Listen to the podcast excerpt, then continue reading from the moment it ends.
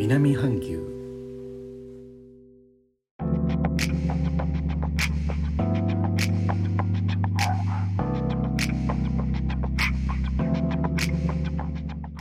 インドネシアから高野です。日本との間約6000キロジャワ島中部の古い都ジョクジャカルタからお送りしております。日本とは一味も二味も違う東南アジアのライフスタイル声でお届けします。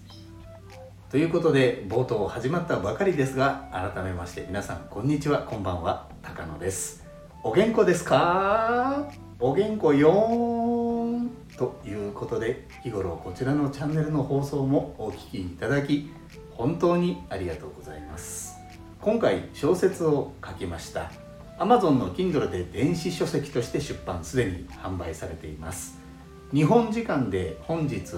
7月7月14日木曜日の夕方16時からは無料でダウンロードしていただけるキャンペーンがございます。詳しくは概要欄をご覧ください。正直 あのやっとこさ書けました。PC 上の書類の更新履歴を見ますと書き始めは去年の2021年の8月になっています。1年かからなくてもう本当に良かったです。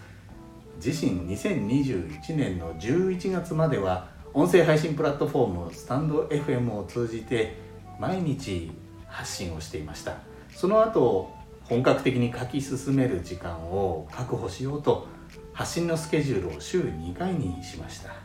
それでもなかなか進みませんでした。最初は2ヶ月ぐらいで書いて2022年の年始に発表などと目論んでいましたがダメでした。1月2月は特に1行も書けずに過ぎ去りまして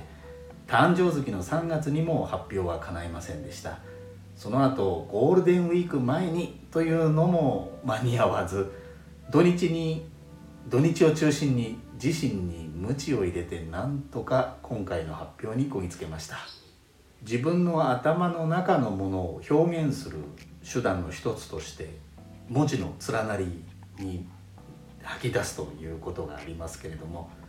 ということで小説の形になりますが最終的には本として出版しますからまずとにかくテキストがないといけません。手書きではなくて PC に入力していきますから何かってデータが飛んでしまうのが怖くて初めはクラウド上のソフトウェアをソフトウェアを使って入力していきましたが横書きなのでどうしても気分が乗りません。そこでテキストエディターを中心にいくつか試してようやく一つ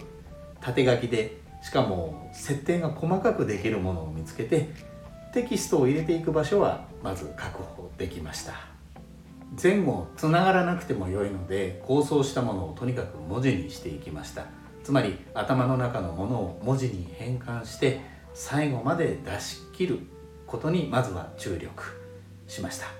その後頭から最後まで何度か行き来しながら構成を整えた後今度は音読しながら文章を磨きました。音声配信では台本を作りますが小説と台本の間を行ったり来たりすることで書く経験が増えて少しは力になったかなと思っています。テキストが用意できた後は出版に向けてもろもろの設定になりますがまずは電子書籍にするためのフォーマットである EPUB ファイルに変換すること。表紙中扉奥付けのデザインも形にしていきました。最後は Kindle に載せるところですが初めてなので今でも例えば無料のキャンペーン今回ご紹介の無料キャンペーンの設定などがきちんとできているのか心配なところです、まあ、こうしたいろいろな経緯を経まして今回は皆さんにお届けできてとても光栄です。お楽しみいただけましたら幸いです。最後までお聴きいただきレターコメントもいつもありがとうございます。インドネシアから高野でした。それではインドネシア語でのご挨拶またお会いしましょう。参拝順払き「